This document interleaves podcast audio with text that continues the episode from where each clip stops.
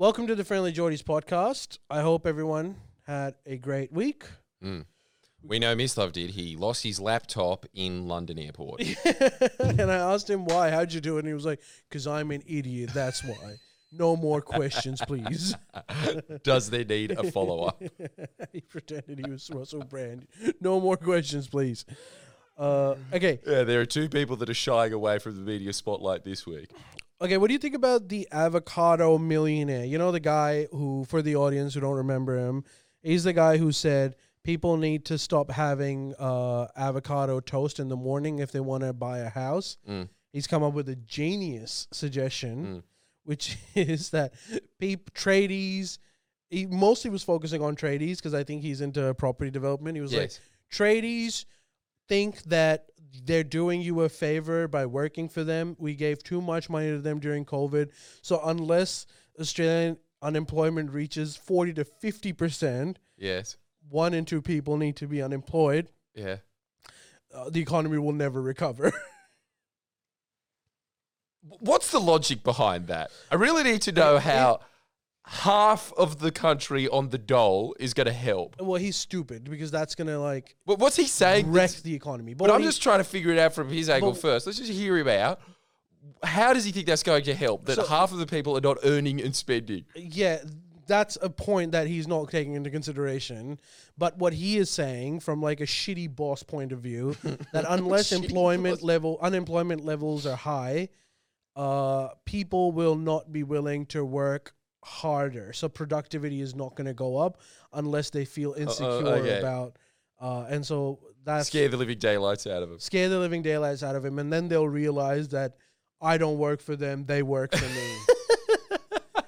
He did end up... You got to admit, Baus. Yeah, I guess it's Baus. But you're right. That would be horrible for the economy because... Yeah, maybe he will get some people, but like no one is going to be buying the houses that he's trying to build at that point. So everything is going to go down the gutter if 50% of the people are unemployed. Who has that? You've got to remember the Great Depression was 30% unemployed. So and that was a huge reason for the Great Depression. Yeah. It was a cycle that you could get out of. Has any country ever reached 50% unemployment? It's got to be something at the very bottom, something like Somalia that doesn't have a government. I bet you they've probably got like a 40% unemployment rate. If there's 50% unemployment, that country I don't think exists anymore. Yeah. It's too many people. It's just way too many people unemployed. He did apologize. Could you imagine the crime rate? How would that increase productivity? No one's working. No one's working. But the ones that are really scared to lose their jobs, so they're working hard. Wouldn't it be sick if he was an economic advisor? Oh, God. He would be the worst fucking economic advisor. Do you think even Milton Friedman would look at that and think, dude, that's insane? Yeah, I don't know, man. Like, okay, so it's... Were people asking him about the economy or he just said that? No, they were asking him about the economy. He was at some conference filled with like other property developers like him. And it was a safe environment, but you know, stupid media leaks videos and shit. So he got fucked over for it. I'm sure in that circle, that would have been like a clap point. Yes, someone finally says it like it is. But it's true, man. Being rich does make you deluded. It does make you a little bit deluded. So that video got picked up by the US, and in US Congress brought it up, saying like just slamming on billionaires, which is funny because no, he's not a billionaire; he's a multi-millionaire. So not there yet, mate. His name's Tim Gurner. He did eventually come out and he apologized for his comments. He said that they were extremely insensitive and also factually incorrect. Factually. How much pressure would you have to face to like admit not only that it's insensitive, but it's factually incorrect? I think it would be better if he just came out and said, it's factually incorrect. I think it would have been like... just makes it... you've heard it too many times. It's not going to help the PR move. I wish it would have been good if he just came out and he's like, factually incorrect, insensitive, but let's not forget George Bush hates black people. Yeah, just pass the buck on to someone else. Let's focus on the real enemy. Let's focus on the real enemy. You know what else, though? I will say his don't get avocado on toast point would not have gotten any further. I suppose he wouldn't have had a profile, any publicity. Good publicity, I guess. But if he just didn't link that to, you will be able to own a house if you give up this small luxury. If he just said, stop having that and then you'll have more money. Yeah, then that would have been fine. It's like, how is that different from Koshi's advices, you know? At that point, what is the difference? It's fine, just control. No media training, that's the difference. But, like, you should have media training if you're, like, constantly on the media. I think. I feel like it's important. But, look, to give him credit, he did apologize for it and stuff, so maybe we can't keep making fun of him for this.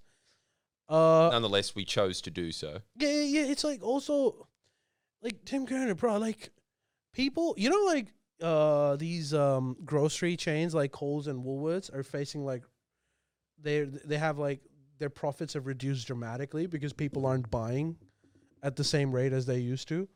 So it is like this whole cost of living is definitely reflecting on the economy now. Oh, man. It is brutal out there. It's horrible. Yeah. It's not good. We dude, I have downgraded in terms of a lot of things. The meat that I was buying is slightly less quality, 4-star now. It's tender is not a consideration anymore in my household. Our household now looks at protein. What? So you're onto organs and not onto organs. Well, I mean that's by choice, but more like dude. Like sometimes when we would have steak, I would go get scotch. It's a very nice piece of meat. Mm. And now I go for chuck, which is a less nice piece of meat. You're having chuck steak. I'm having chuck steak. I thought chuck steak was for dogs. Dude, at one point, now it's for me. It's chuck. Okay, yeah, cost of living is a thing then. Chuck is people are eating dog food. No, I mean, it's not dog food. And you have a job. Chuck is, like, for all those watching, chuck is a decent piece of meat. It's like... Is it? I thought it was for... All right, for dogs and stews. I thought it's not something that you cook up on a barbecue and give to people. I think you can. It's a nice one. You wouldn't hate it. Yeah. It's fatty, so it's not as tough. Yeah. And it's just not scotch. It's not scotch. It's not that you can taste super clean, you know, lean but tender piece of meat. Doesn't have that nice marbly look to it. Yeah, particularly like if you're making something like, you know, those Philly cheesesteak sandwiches or something. Mm. I think you prefer chuck. Because you can't affording ribeye and shit is just, it's insane, dude. It's like you go to a store, it's like $50 a kilo or something. It's like, oh, that's like $50 for like one meal. At my house. Yeah, might as well go out at that point. Yeah, it's like, it's not right. So, I think it is cheaper for you to go out and buy a steak at a restaurant. Man, restaurants are fucking expensive too. Actually, that's what but I think I had a steak the other day and it was like $30. And it was a chuck steak, okay. All right. It wouldn't have been a nice steak. I mean, it would have been a cheaper cut of steak. Mm-hmm. Like one of those like pub steaks maybe. Yeah, it was a pub steak. Because it gets subsidized by the alcohol revenue that they make. Oh, of course. Yeah. Because they don't want to keep food too high. So, because they want people to keep drinking over there. Yeah. Because obviously they make more money for drinks, dude. And they think this country has a drinking problem. As well. Like, I went yesterday, I got 3 drinks. I ordered 1 gin and tonic.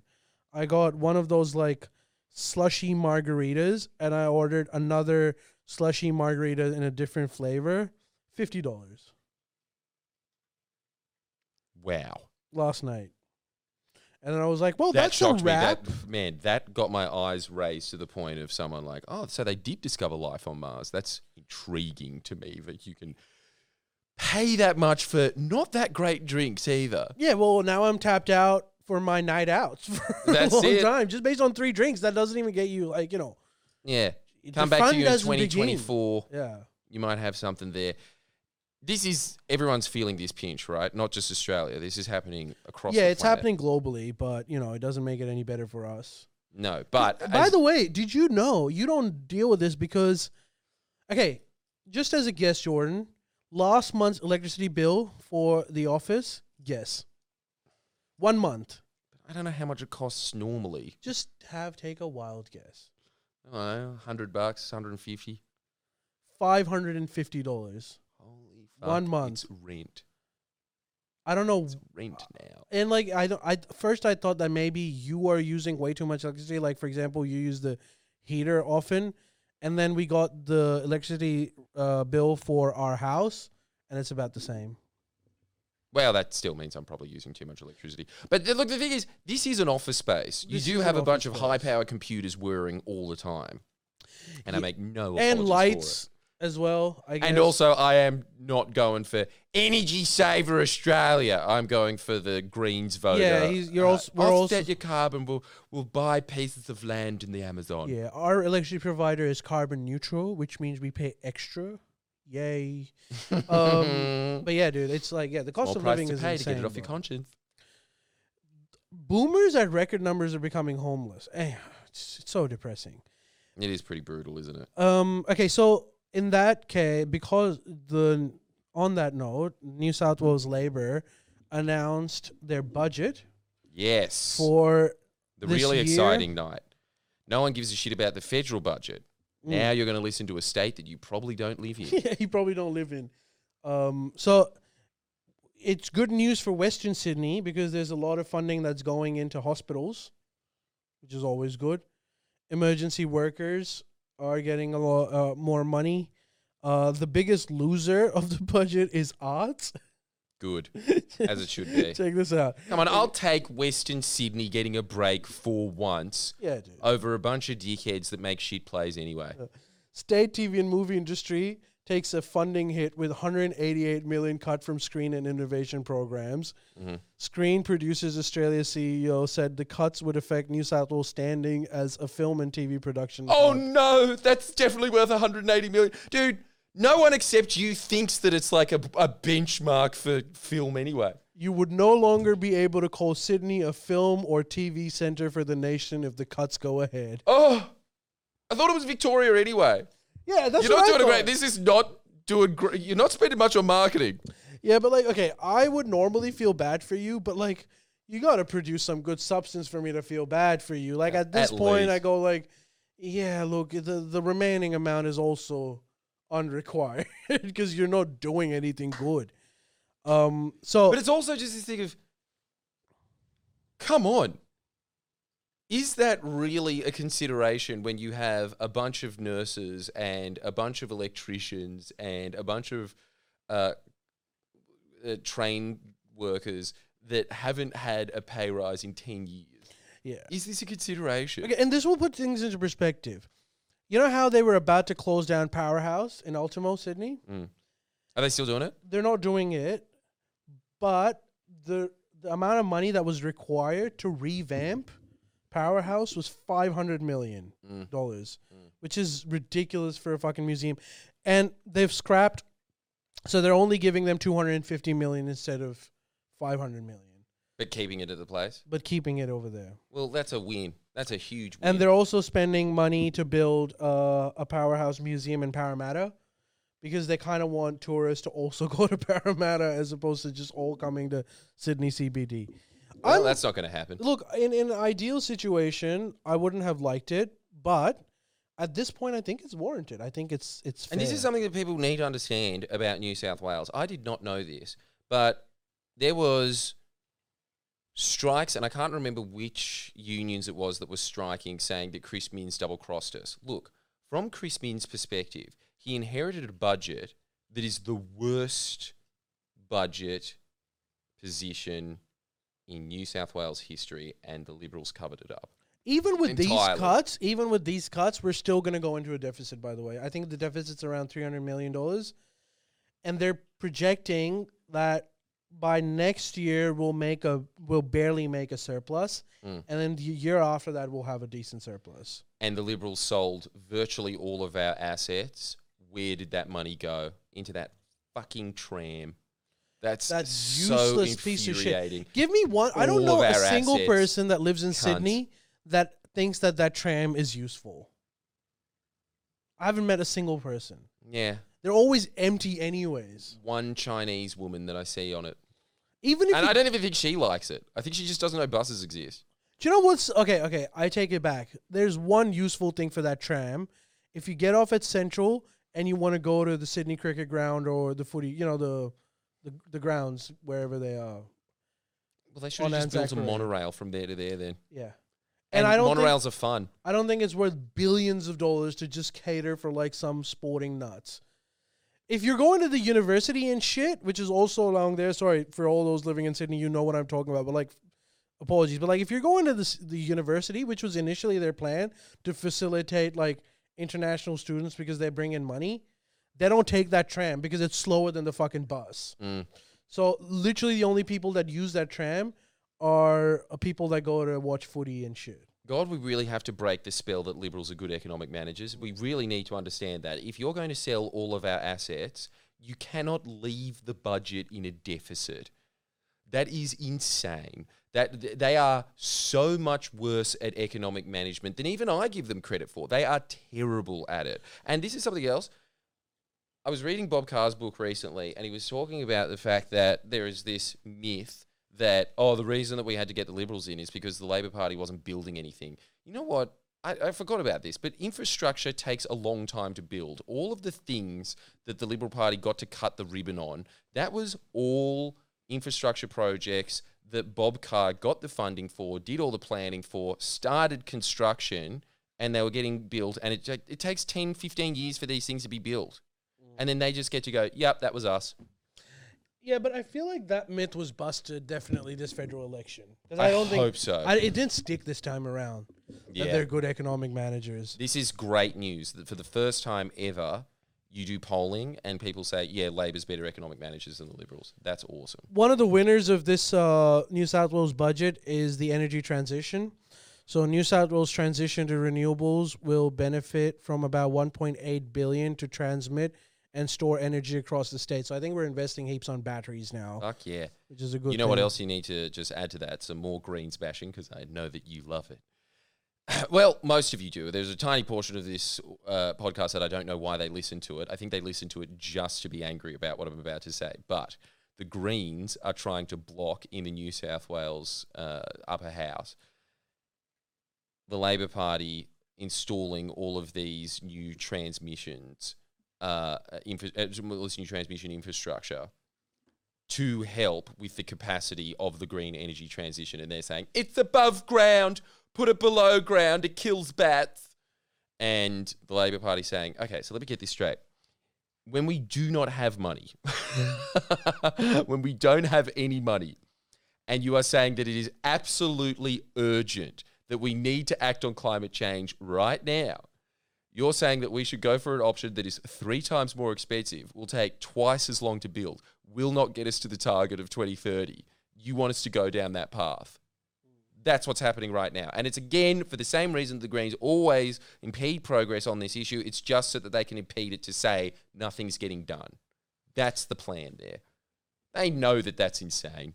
Yeah, and, like, look, they're just, again, they're saying shit because they've got to say something. They've got to say something. The transmission acceleration facility will get $800 million. That's what I'm talking about. To connect renewable energy zones to grid sooner than planned. Good. $1 billion has been committed to establishing Energy Security Corporation, which will invest in storage projects like community batteries. However, there is a cut to subsidies for buying electric cars. You know that stamp duty exemption that they had for electric vehicles, they're getting rid of that, which I think is probably a good idea. Way better anyway. Yeah, yeah. Way better. It's like only rich people were using it anyway. Like, exactly. No, that's why poor people are not buying electric cars. Nah. It's just... So yeah, in a time when they are eating dog food, I don't think anyone's thinking, should we get a second Tesla? Yeah, new Tesla. There will be a time and place for it, but I think that will come in maybe 5 to 10 years when electricity cars become the norm. Mm. And when they hit that 30,000 mark, that's when you need subsidies. Yeah, yeah, exactly. Right now, it's still too expensive. They're about... Everything's expensive, but plus, like, the federal government is giving out the subsidies anyway. The states can take a step back now in the electric cars. You should be re-diverting that into the grid. That's the big one. Yeah, exactly. So I think it was just like... It probably wasn't a well-thought-out policy, so I'm happy with that going. Having said that, dude, I was watching Chris Bowen talk about... nuclear power. Have you seen that? That poor guy. He's getting slammed every day in Sky and the Murdoch press, but go on. So they're basically arguing that we should switch all the coal-powered plants to nuclear energy. Mm-hmm. And Chris Bowen said that that transition is going to cost us about $288 billion, which is $20 billion less than the fucking submarine. But what do you think about this? What do you think about, like, the Labour Party? It's not happening. I'm not saying that that's what they're going for. This is just, like, initial talk. But what would you say if Labour Party starts going for nuclear power plants? I'd say that that's so dangerous and scary, and I'd be terrified. But I don't think that the Liberals were, because the Liberals were there for 10 years and they just... This is what you need to understand this about this Nuke Heads. Nuke Heads, even if you think that nuclear power is a good alternative, and I most certainly don't, because think about this. I was thinking about this the other day, right? In the age of climate change, you know how you're extremely worried about the Himalayas melting, which will happen. When the Himalayas melt, the floods that we saw in Pakistan earlier this year are going to be child's play in comparison to the flooding that's going to happen in that region. Bro, did you see what happened in Libya, by the way, just recently? Oh, yeah. How could you not? Like, proper Judgment Day shit. Oh, yeah. People in 7-story buildings went to their roof and they were still swimming. 7-story tall buildings. 8 stories. Eight stories. Yeah. So, yeah, I second that. It's getting pretty fucking insane. Yeah, it's grim. But what I was thinking about is when the Himalayas start melting and you get floods that are going to be far worse than what we saw in Pakistan recently, what is going to happen to the nuclear power plants in India and Pakistan? That's horrific, because it's bad enough when these areas flood. That's going to be catastrophic in itself. But I still think that life will find a way. It cannot find a way if you have meltdowns. Yeah, you make a good point. I mean, we've gotten to a point where, like, insurance companies wouldn't insure large swaths of Australian land. Mm. Like, there's a lot of places in Brisbane, for instance, that can't get insured anymore. Mm. And insurance companies won't insure. They never would insure nuclear power plants before, because they were saying that that's just ridiculous, the amount of insurance that you'd have to take if the government wasn't subsidising the insurance for it. Because insurance... This is the whole thing. Insurance companies are not stupid. It's the same with climate change. It's the same with nuclear power. They factor in that there is going to be meltdowns. They put that into the insurance policy. So they know it's going to happen.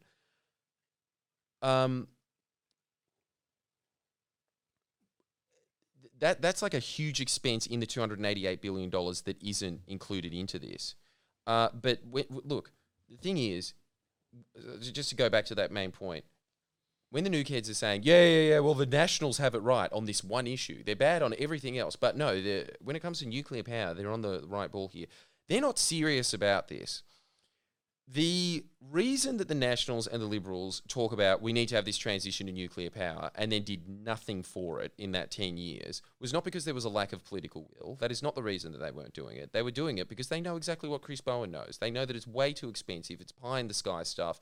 Even if you were going to start building dude, a lot of the time these nuclear power plants, they say that it's going to take 5 years to build and it takes 40.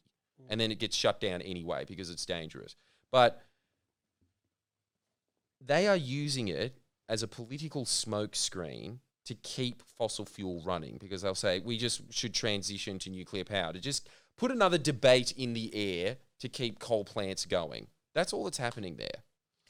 Sorry, but go on. No. I think you're right. And it also seems to me like it's like that gas-based recovery thing. It's like it's a shortcut. It's just, we need to transition. Let's get this new big fucking nuclear battery type solution where, like, you know, we can solve all our problems instantly. But, like, the thing is, if you really want to fix problems, you've got to work hard. You've got to, like, start investing properly in renewable, in batteries. It's a much longer process, but it's definitely more sustainable, and we know that is the future. So, like, I think nuclear is a shortcut that some people would like to take, like Nationals, for instance, you know. But that's the thing, they sell it as a shortcut. Very often it's not. Very often it's far longer than installing renewables. Just to put this in perspective, right, even if it did go into the time frame of 5 to 6 years to set up, you can set up entire solar farms that are producing the same amount of electricity in a year. Now, the battery and the transition and the transmissions, three. Yeah, you're still far short. But there's other hiccups that we're facing. You know, like because a lot of rare earth minerals are required for this sort of shit. Countries are placing export bans on rare earth minerals because they want it to keep it for themselves. Kind of like that vaccine thing. Malaysia recently placed a ban on rare earth metals. So like it's not as Malaysia's on board with the transition, are they? No, they're on board with the transition, but they don't want to sell it to others because they want to make it for themselves. Yeah, but that's incredible because I thought they'd just be a petro state that didn't give a shit.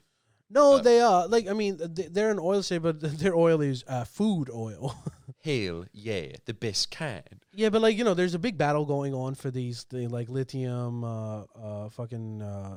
cobalt and like... Yeah, well, look, if you're trying to re-electrify the entire planet, yes, there's going to be some hiccups in that. Yeah, there's going to be some hiccups. Man, I hope it happens. I think it will. Look, the UN report on renewables is the most hopeful thing that I've heard in my lifetime.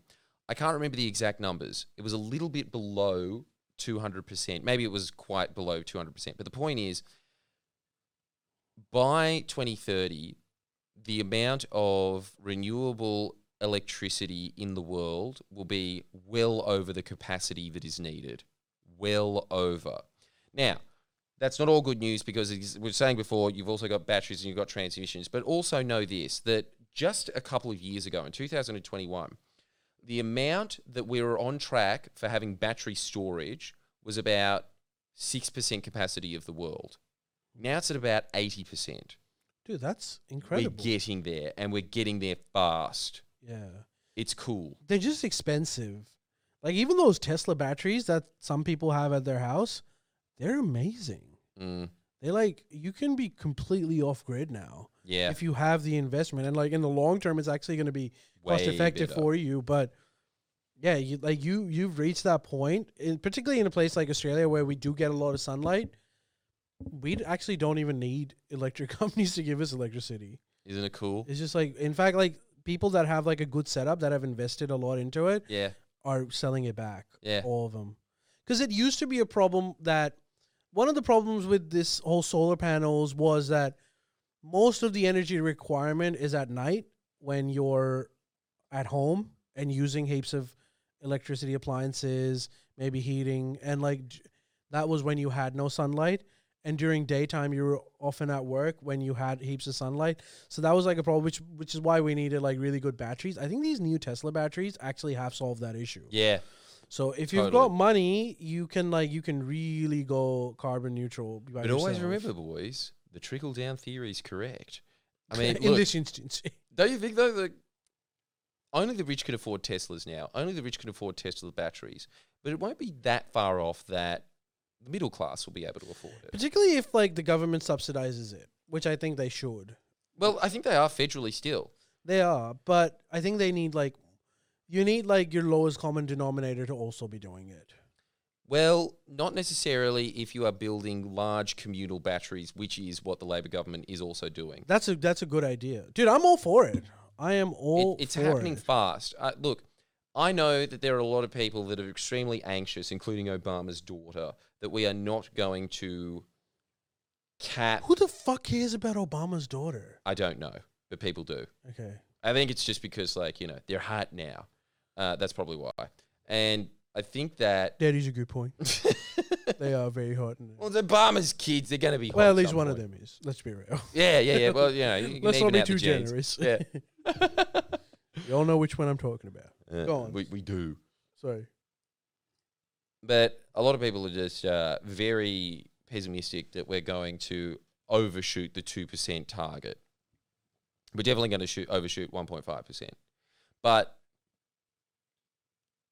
I'm actually fairly optimistic that we're going to get there. Just now, tell me if I'm completely off with the theories on this one, but I really feel like... In these past 2 years, the amount of growth in renewables has accelerated beyond anyone's wildest imaginations and predictions. And this was just in the last 2 years. What about in the next year? What about the year after that? Yeah, but can I also say something? 2% is pretty catastrophic. No, it is. But it's doable. It's still doable. And it's also, I guess, the only option you have. It's the only option you got at the moment. You can't go back to 0.5. No. Because we're already at 1.2 or some shit, right? But also know this, that you start capping the amount of carbon dioxide in the atmosphere very quickly, as in a matter of a couple of years, it starts dissipating. So, yes, there will be chain reactions that you cannot do anything about. But look, I don't think that we're going to get to that society-level ending climate change. It's going to be worse than it is now, for sure. What are we going to do about, all these refugees that are coming from, the really climate-stressed areas? Like, what solution do we have for that? None. Because we're clearly not letting them in. No. There's no way that boat has sailed. Mm. There's no, country that's in a good geographic location, also happens to be first world and shit, that's going to let those guys in. Dude, screw first world countries. Second world countries, their own neighbors are not going to let them in. Like, what happens there? I don't know. That's truly catastrophic. There will be awful adjusting problems in this climate change scenario. That's definitely true. I'm just looking at the optimistic point that I don't think that the world is going to end. Yeah. What are the issues that we're going to face, in our geography? Because, I know in the US, unless you, live in the desert or something, even in that 2% scenario, you'll probably be fine. You'll be all right. Florida's going to be screwed a little bit. Some property is going to go. But on general, you'll have enough water. You'll have enough decent climate for your crops and all of that shit. I'm more concerned about shit one of the things that I was actually reading was that the current breadbasket of actually kind of the world is Ukraine and in that area that creates the most amount of grain. With the rainfall patterns changing, the breadbasket area is actually going to become Siberia. Wow, what Russia, a move. Which is fine. Holy hell. Which is fine if it's just a different place. Yeah, but that's many, but the soil, many tens of thousands of kilometers. Yeah, yeah, way. But the problem also is that the soil in Siberia is not conducive to grain, for these grain. So we're going to lose a lot of crops as a consequence.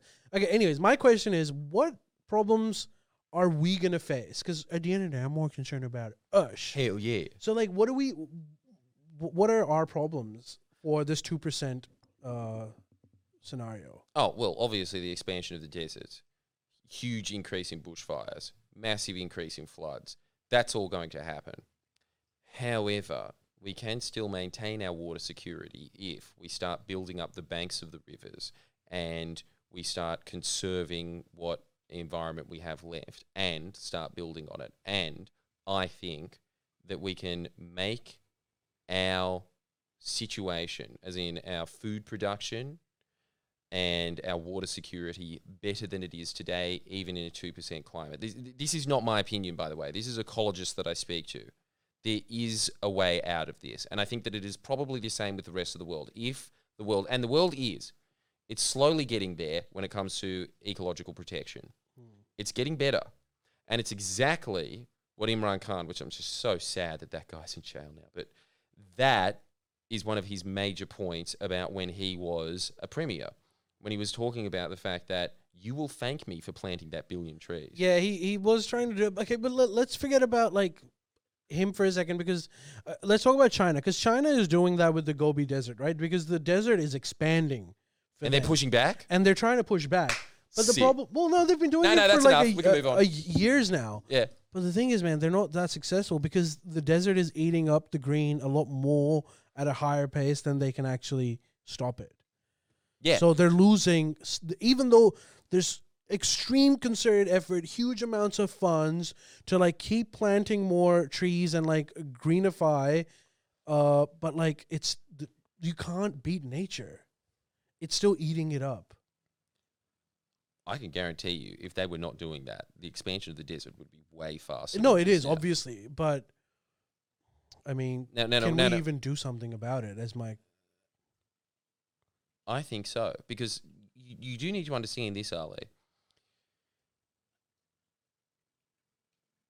greening the desert was sort of a concept in the 70s. It was like a theory. Implementation of it, they kind of look to, this is my big point with the vegans, that they're going to hate this point, but I think that managing livestock in a way definitely helps. I've seen it happen on farms. I've seen it happen on farms where everything else around them is essentially a desert that's just subsidized by water, which is criminal, the cotton and whatever. But this one farmer has made his farm a refuge, and you can tell by the increased amount of birds that keep coming to his property. In otherwise everywhere else, that's the only place, because they migrate from Victoria to Queensland every year, and they go to his property in large numbers every year. So he's increasing the amount of birds that are able to breed just by how he's managing his property. Now, he is the first to say that when you get into climate change and all this stuff, there's only so much human beings can do before it starts encroaching on it. He does not say, however, that this is a problem that is insurmountable. The thing is, when it comes to government policy, and look, I'm sure that the Chinese are well ahead of the rest of the world when it comes to this, because they always are. But you need to know that when it comes to re-greening the desert, this is sort of a nascent science. This is sort of where solar panels were in the 90s. And there is going to be a point where we know enough about it and how to counter it, where you can ramp it up. Mm. So just know this, Ali, that like when it comes to all of these biodiversity sciences and agricultural sciences, the best is yet to come. Okay, my brother told me about this, so I haven't done enough research to comment on it properly, but I don't know if you've heard this. There's a theory that you can green Australia's central massive desert by, this is how he described it to me. He's like, essentially, you have to cut Australia into two pieces. You have to create a division kind of in the center of Australia to bring the water from the ocean in Australia between, and making this massive lake in the center. Yes. That's going to change the topography and green, make a lot. Is that just him talking about some esoteric, or does that have some credibility to it? People have been theorizing it. I've never really looked into it because it sounds too crackpot to me. And is anyone ever going to create such a chain reaction? Because apparently it's possible in Australia because that place used to be. Yeah. Right. So it used to be, there used to be water there at one point, which is why there's a lot of water underneath the surface as well, even today. That's the whole the basin. What's that basin called? Artesian basin. Artesian basin, right? That's why there's heaps of water in large pockets of even the desert in Australia. But it's obviously much lower and the infrastructure isn't there, and the population is small enough that we can manage water from elsewhere.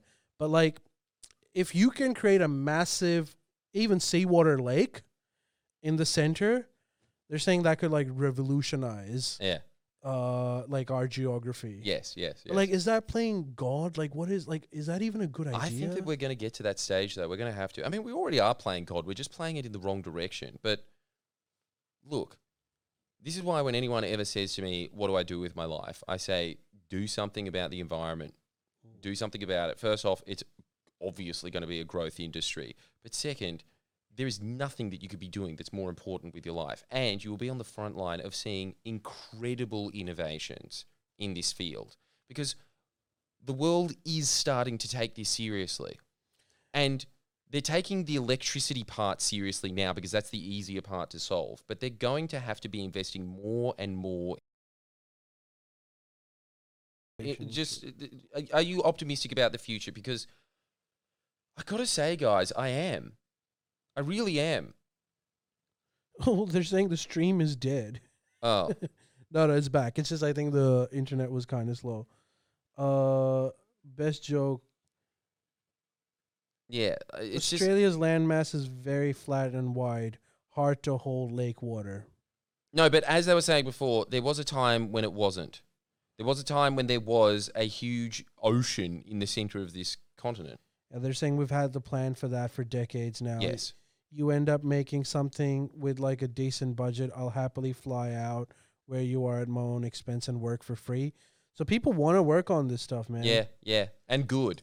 Very happy to hear it. Terraforming the earth to prevent climate catastrophe is pretty sci-fi. I know, but dude, you know what else is fucking sci-fi? That fucking Libyan flood. the sort of level that this stuff is now happening, we need to come up with something insane as well. Yeah, but I think this is also really important to point out. Yeah, it's called the Great Green Wall. That's what my brother was saying. That's it. The Great Green Wall. Yeah. Didn't China plant a fuckload? Yeah, we talked about it. They are. But, like, even they're having issues with keeping pace with it. Also, gang, just understand that everything we're talking about is sci-fi. You're right. But also know that what we have been doing is pretty damn sci-fi. Like, terraforming the atmosphere. We've done that. Mm. We can do it the other way around. Well, okay, if you're so hopeful, I've got to ask you another thing that if you're hopeful about. Are you hopeful about Queensland or not? No. Why? Are you giving up on an entire state? Now, that's an impossibility.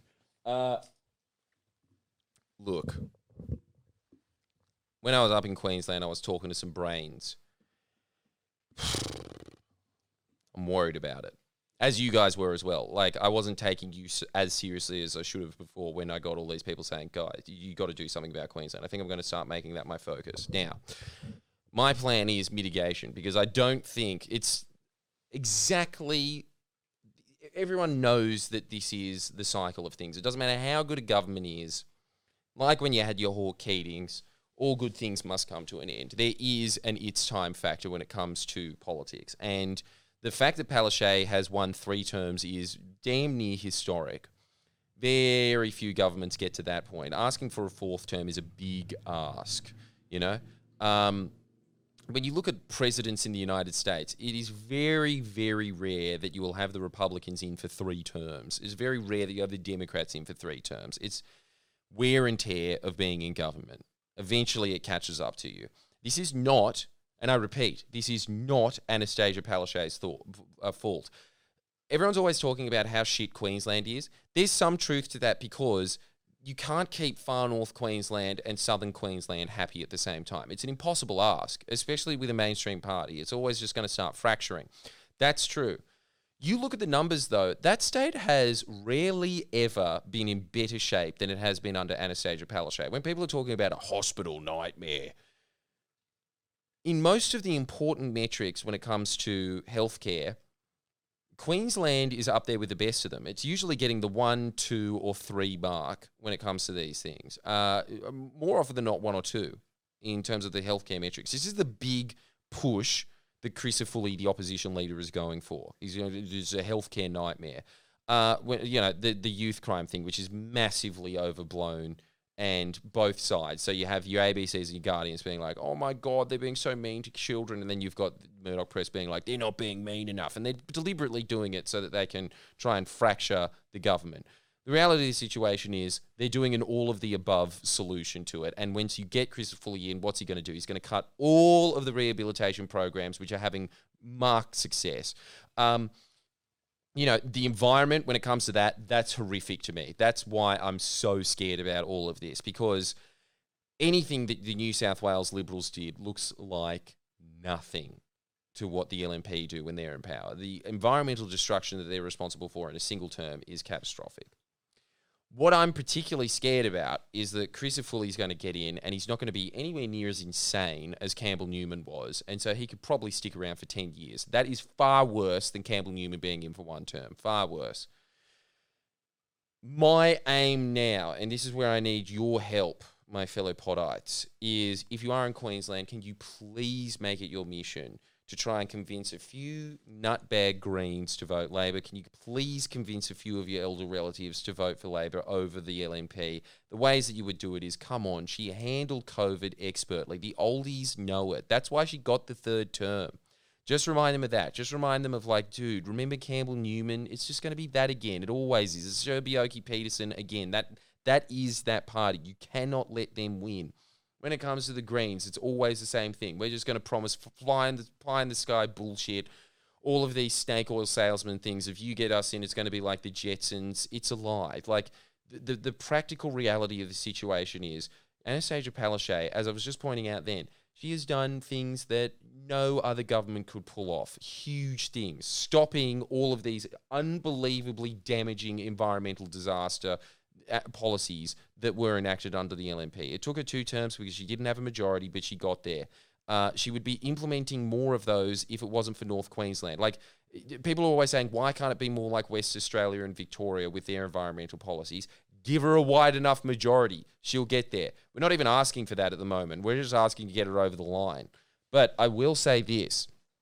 At the very least, let's get it to the point that the Labor Party can win the next election after that. Because if it's a wipeout, like it was under Campbell Newman, there's not going to be this, them clawing it back from 7 seats. If Chris Fully does like a Gladys Berejiklian, doesn't look like he's doing too much, people can't really sense it on the ground, it's slowly deteriorating, they'll be in for 10 years. That is a far worse position to be in, because people always ask, like, oh, what are they implementing? Dude, have you seen the Green Jobs and Energy Plan?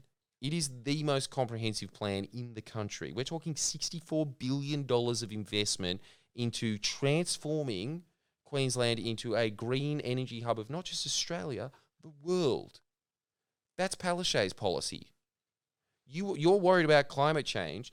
Queensland could be one of the key fulcrums that implements massive change, not just in Australia, globally. This has huge knock-on effects. You invest that much money in a place like Queensland. These are things that are worth fighting for. So obviously, you can't really even play devil's advocate to defend the Libs on environmental policy. But like the two things that you mentioned was healthcare is a mess and youth crime. So let's talk about healthcare first. Healthcare is a mess throughout the country. Is it more of a mess in Queensland? Because I know even in New South Wales, like there's a reason why Chris Minns is putting so much money into healthcare, because you know, we are running short of like nurses, paramedics. So I feel like this is an Australia-wide problem, clearly. But is it a particularly bad issue in Queensland? No, as always, it's a particularly bad issue in Queensland because all you have is the Murdoch press in Queensland. So they're able to, I hate this phrase, but cherry-pick data that makes it look like Queensland is this hospital hellscape. When in reality, you look at the stats, overall it's doing very well. Exactly the same with youth crime. Crime has been going down consistently under Anastasia Palaszczuk. Yes, there is a small contingency of youth crime that is particularly egregious in Queensland. The general trajectory, even of youth crime, is she just passed this. This is the lowest stats of youth crime recidivism, as in like going out of the system and committing more crimes. This is the lowest that it has ever been since records began. Yeah, but youth crime was like a major issue in Victoria last year. Like, is it, again, specifically bad in Queensland? It's the same sort of trend. It's worse than it is in any other state. I'll give it that. But like what happened in Victoria when it was the worst in any other state, Daniel Andrews just started working on it, and a couple of years later, like it's a lot better. Like, yes, you're going to point to all of these articles saying, what about these guys getting mugged? What about this car theft here? What about this murder? But this is the big lie that the press are always trying to pull. And this is something that I think you need to start pressing amongst all of your friends and family. There is this myth that the press are always trying to pull in people's heads that if only we got this government in, the world would turn into a utopia. There'd be no homeless people. There'd be no criminals. What are you talking about? To quote the Joker, we live in a society. There's always going to be criminals. There's always going to be homeless people. This is not...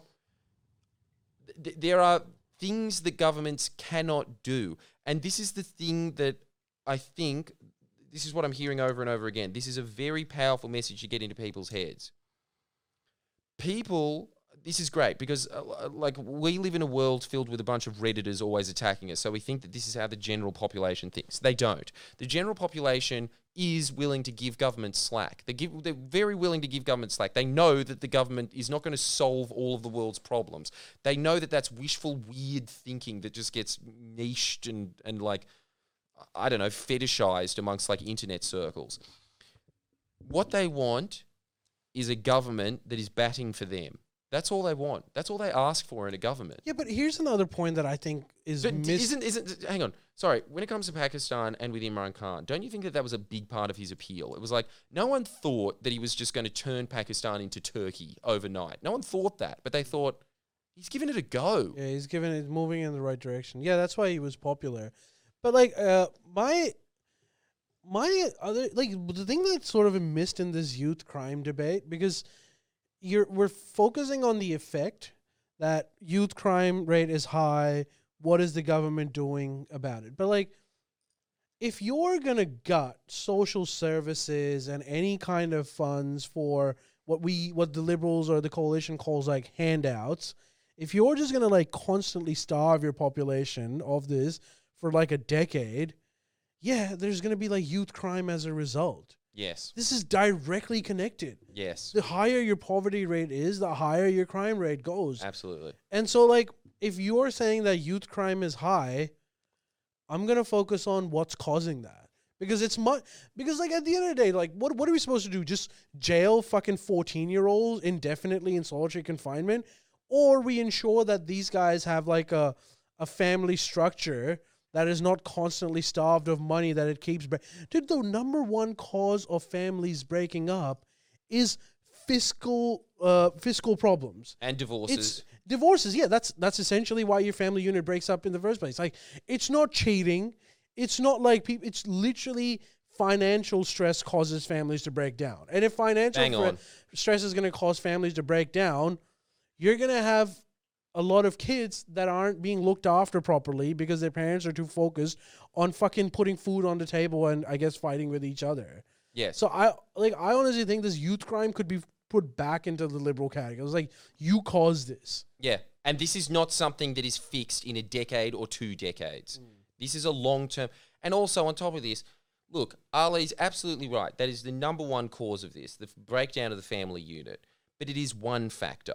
It is one factor. There is a myriad of factors that are involved in this. That's one. It is a long-term fix. And by fix, all we're talking about, the same with homelessness, same with crime in general.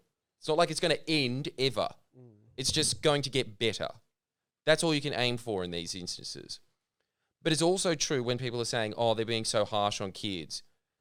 Dude, you do need to understand this. Psychopaths exist. And psychopaths exist with their children. I've seen documentaries on this where they used to have lock-up houses for kids that are psychopaths. And you hear them and it's like, yeah, I killed my baby brother with a brick. It's like, dude, you can't do anything with someone like that. They're just fucked in the head. Maybe one day we'll have some miracle drug that like gets their chemicals back in the right way or something like that. But in the meantime, like, dude, there is things you just need to do to just prevent and like get those people out of society. Like, you know, that's one element of it as well. But that is all the Liberals are focusing on. Just that. Just punishment. No, go and face your victim. I can't believe this. I read this stat the other day from the press, from the Murdoch press. They were saying Anastasia Palaszczuk's huge failure on crime, her recidivism program of making the victims have a conversation with their perpetrators. Oh, it only has, how's this?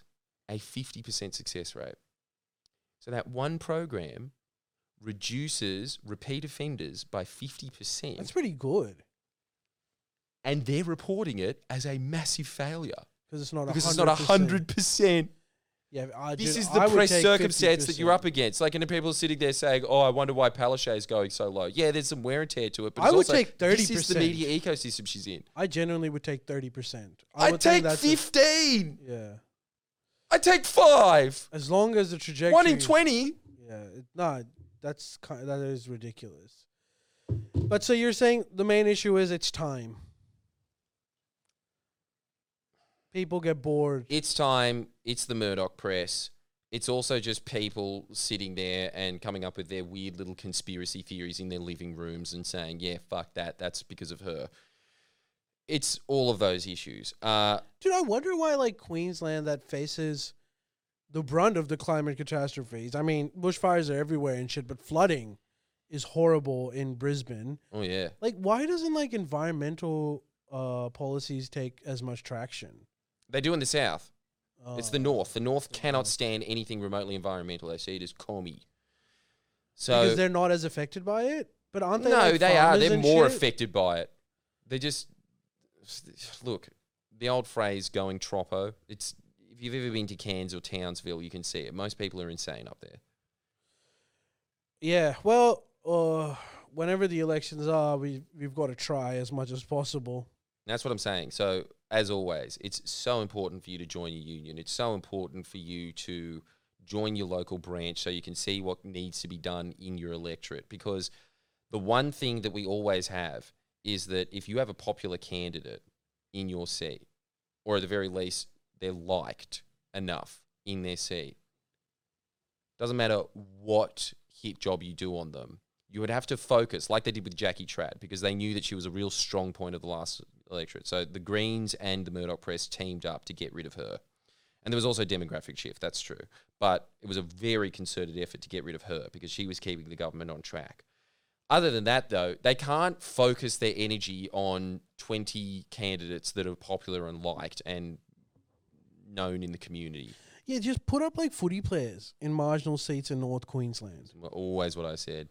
Footy players, absolutely do it. Cricket players, preferably from that area. You don't want to like parachute some Collingwood player from Melbourne all of a sudden. I'll take a coach. Yeah, someone that, you know, is well liked. Good government is like a good team. You need a strategy. Winning. Yeah, you need a strategy. They need to do a bit of an elbow. They need to like appeal. It's like, hey, I'm harmless. I'm good. Well, that's what they've been coasting on for the last 10 years. They can only, but that's Albo's strategy. He's trying to do what Anastasia Palaszczuk did in Queensland. She's just trying to stay there for 10 years because, as always, you can get more done in 10 years than you can in 3. Is what's her name coming back? Terry Butler. State? Don't think so. I think that Terry Butler is kind of a bit done with politics. I don't know. I'm going to have to look into that. Yeah, after Jordan Peterson owned her on Q&A. Yeah, take it. She's done. Take it. Yeah.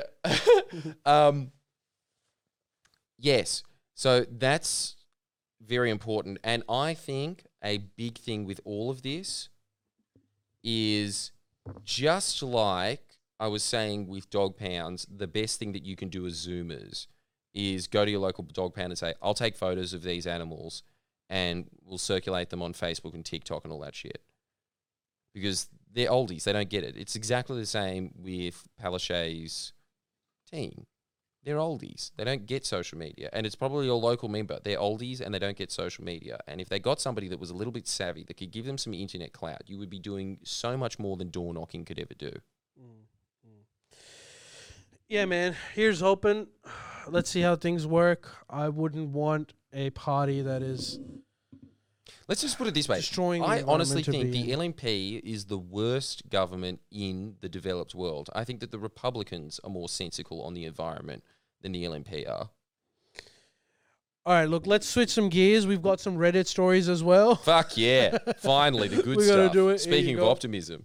Here you go. Let's read some of those. Back on popular demand, you guys seem to really like...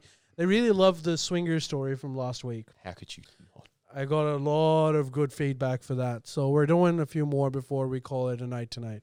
Well, we've been hearing good things about Am I the Asshole? Everybody keeps going over and over again. Cash me dead. Did you know the biggest Reddit subreddit exists? No, we didn't. Thank you for drawing our attention to it, especially because I do like that the little Reddit man is holding up an anus as the cancel button. And then on the other side is a big old tick. So let's find out together. Does he deserve it? Am I the asshole for walking out of a wedding I was part of and ruining the day? I dated my ex-boyfriend John for 4 years. Oh, that's not the real name. They put it in inverted commas. Exposed. You are an asshole. Got serious enough where we started planning for our future wedding. I thought we were pretty happy, but last year he dumped me pretty suddenly. I tried to figure out what went wrong, but he said it was personal, that I should respect his space. Well, mate, you were making a life together, so maybe not. But during this time, my best friend Stacy and her fiance Tom were my rocks. I think you are an asshole just for using that word. Letting me crash at their place. Just being overwhelmingly supportive and loving. When Stacey asked me to be her maid of honour, I thought it was a no-brainer. Fast forward, the morning of the wedding, Tom asked me to meet him for breakfast super early in the AM. Stop trying to cushion it. Just get to the point. I thought it was weird. Maybe you wanted to make a pass or something on to Stacey. What happened instead was Tom let me know that a few days prior, Stacey admitted to him that she had an affair with John. Ooh. Twist. What led to my breakup. No wonder he wanted to keep it personal. I guess it was. He said that Stacey wanted to come clean, start their marriage fresh, and that he was forgiving her to move forward. God, the pressure on your wedding day. She picked that. You're not the asshole. She is. That's insane. Clearly. Is that it? No. There's more.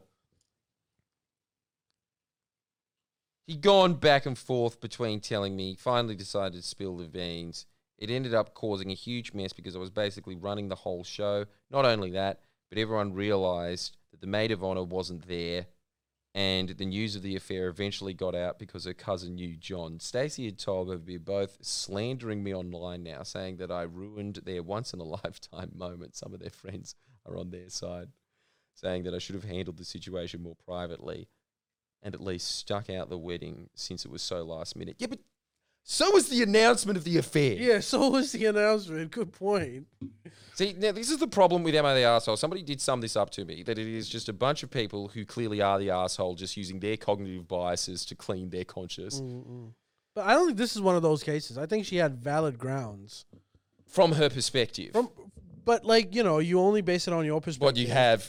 Which is the wrong part about Emma the Arsehole. Like, it's also, it's not just some random person. It's her best friend who was, they were her rocks during the entire breakup thing with her. So imagine, like, your rock is the cause of the problems and she never mentions it. If she wanted to come clean, how come she never came clean to her own friend? This is the part that you cannot avoid. If that is true... How do you do that on the eve of your wedding? Hey, here's a crazy hen's night topper for you. Yeah. I think it would be okay for her to just leave and not mention it. Obviously, you can't be the maid of honor. You need to have some, like, you need to be like an Mother Teresa type person to just, like, go with it and even do all the maid of honor duties and stuff. But if turning the other cheek is hard. Yeah, but, like, man, I think she is not the arsehole. Yeah, probably not. Good that we got Ali's final opinion on this, seeing as there was 21,000 other people that were putting in their 2 cents. But because we don't know them, Ali's more valid. And that's why you'll never get anything done, Reddit, because you can't put your face to things. Wait, do you think she is the arsehole? Could she have handled it any differently? I'll say this. If she did Mother Teresa it, mad props. But I'm not going to... put shit on her for Mother Teresa and her, especially because I know that everyone's on Reddit too. Actually, Mother Teresa was shit. Come on. Shut up. Your shit. Yeah, your shit. You're the arsehole for being mean to Mother Teresa, theoretically. Where's this other one? Oh, no, now they're all reloading. But I do remember that one of them was something about looking at live porn for the first time, which I'm sure our audience would be very into because they seem to be discussing one. Is that not on there? No, it's here. This is from today. I fucked up. I'm sitting in my room pretty horny and bored, so I go watch some porn. And I always get these ads about Pornhub Live that I never checked out, so I'm like, all right, I'm going to go check it out. Well, that's a line that you're... Yeah, you've crossed the line, dude. Even people, men that watch porn religiously... don't pay for it. That's their mecca. They do it 5 times a day. Like, when you start paying for porn... that is definitely a different category of horny that you've entered into. That's really weird because I just never thought that the ads worked on anyone, huh? Have you ever paid for any porn like OnlyFans or anything of that sort? Too cheap. Be real. I'm way too cheap for that. Yeah, me neither. Especially because I just don't understand this in the day and age where it's all free. Yeah, but, like, I think OnlyFans... it's harder to illegally download music and they're not making it hard. But with OnlyFans, I think the incentive is... you can get porn of a very specific person that isn't on Pornhub. They might be like an influencer that you know. So I guess there's that added sort of benefit to it. Yeah, but here's my... like, for example, I think Salma Hayek is really hot. If someone told me that there's, like, she has an OnlyFans account where she has sex with her, like, 90-year-old Selma fucking Gilf. Gucci-owning husband... I wouldn't do it because, like, I'm opposed to paying for porn. But I'd definitely be more interested in it. That is... you haven't crossed the line. Even in that scenario. No. Okay, so let's say... can you imagine I could pay desperate for it would have to be? God, the cost of living crisis would have to get worse for a billionaire and their, like, extremely famous rich wife to start doing OnlyFans. Yeah, but you know what? First of all, don't discount her because, yes, she did marry a billionaire, but did you know that she's a billionaire herself from inheritance? Yeah, she that's didn't need right. that money. Mm. She's a good woman. She made slander. It on her own genetics. Well, one time I asked my wife, I was like, "Can I have a hall pass with Salma Hayek?" And she was like, "No." It's like, "Why?" It's like, never gonna happen. I was like, "That's what I was saying." I was like, "It's never gonna happen. She's a married 50-year-old woman that," and she was still said no. Yeah, and also on top of this, if she's banging billionaires, I don't think you have to worry about Ali being in her league. She's not banging billionaires. I mean, she is, but like, it's not about the money. She's not that kind of a woman. I just don't think that there can ever be a scenario where you're dating a billionaire and you can say it's not about the money. No, even it's if not. You are a billionaire. She's even if you are. She's a great lady. Salma Hayek? Yeah. Okay. She's proper trophy sure. wife. She's funny. She's anyways. Go on. I just don't know enough about her. All I know is that every time I see her, I was just like, how is she getting hotter? But anyway, yeah. I entered my email password and they have some very weird thing about entering a username. Obviously, didn't want to use my real name. Wow, you're very smart. So I realized the first name that comes to mind is Jacob. That's a good one. You've redeemed yourself, my friend. And the next message says, "Do you credit card?" I'm already skeptical, but it says it's 100% free. I'm like, eh. But I already went in so far into the process that I'm like, fuck it. So now I find out that I'm watching a few and just sitting there, and they're not really doing anything. Nobody was showing any tits. Little ass shaking. Really underwhelming overall. Wow. A Redditor is disappointed. That's a first. So now I'm in. So to find out what the best one is, I control keyboard, open up a ton of tabs, find out that there's nothing sexy. I flip through these tabs. The pop-ups are annoying. This pop-up would only come in a few times. I had to click on an orange button to refresh. And then I land on this really old 60-year-old gilf. She's just sitting there. There's like 8 people watching. Like, I did not ever think about that. This is Gavin McInnes's point about porn. You want to stop watching porn so much, just think about the reality of it, which is that it is 2 people fucking on the street and there's like 50 guys just beating off, being like, yeah, get in there. Sounds hot. I click on it and then I was just like, what the fuck am I doing? It's like I lost $55 to enter a private room to watch a grandma fuck. 55. Couldn't I have at least chosen something a bit sexier? Oh my God, 55. Yeah, because the other ones, they teased you. And now you're horny. Now you know what it's like for all those guys back in the 80s that left strip clubs with boners. That's what happened to him. Now she's like smiling and says, "Hey, Jacob." Immediately she's pulling her tits out. Yeah, see, she's not shy. It's true. The older you get, the less frigid you are. And she grabs a dildo and she snaps it open into a really old, slightly hairy pussy. I'm like, man, I didn't pay for this. Nonetheless, because I'm paying, I start shamefully jacking off. And she keeps saying, "Oh, Jacob," over and over again, moaning. And she puts on a pretty good show. She's pretty hot for a 60-year-old, but I got to emphasize, she's fucking 60.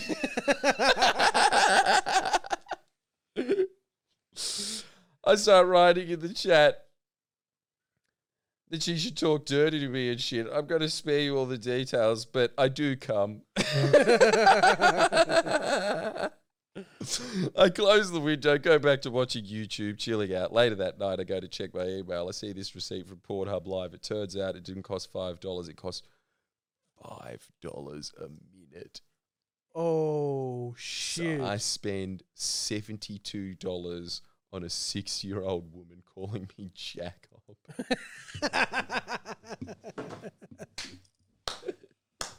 I'm gonna say like today I fucked up way more than Am I the Arsehole, because the whole time you do Am I the Arsehole, you just play Guess Who. It's just this Cluedo of, you know, who done it really. I don't want to do that. I just want to laugh at someone's like funny masturbation story. Jacob, you did fuck up. But you also deserved it. I think it's fair. Like, if you're going to be that horny going into a rabbit hole, you should expect consequences. Yeah. And also, I've got to say, can we get a round of applause for someone getting it up and finishing the dirty finishing the for job. A grandma? Well done. I'm always amazed at that. Every time they ever ask a male porn star who was the oldest you had sex with, and they're like, 75. I wasn't proud of that, but I had a job to do. Hey, professionals. Professionals. Yeah, look, that's funny, and it could have been much worse. It could have been $700. Yeah. When you go into these kind of situations, right, you've heard those Turkish scams, right? If you go to Turkey and you're walking around in one of their like nightclub areas, some chick will come and she'll say, "Hey, come to this club. We're doing a promotion. It's all free. Hang out with me." And then you go over there, and then they start ordering. Like, she orders like a lot of shit, and she's like, don't worry, it's all free. Don't worry, just have fun." And then you get into the groove of it, and then she sneaks away, and the bouncers come with like a $800 bill. Yeah. And they go like, "Here you go, pay up." Yeah. And then they like literally shake you like a cartoon to get every penny out of your pocket. What is it called? The Turkish Shakedown. Well, it should be. I don't know what it's called, but I've heard about that scam. Yeah. Like, you know, like the Harlem Shake. Horny scams can like really damage your pocket. So $75 you got off easy, my friend. Yeah, geez. Who'd have thought that the red light district controlled by mafias would end up in bad scenarios?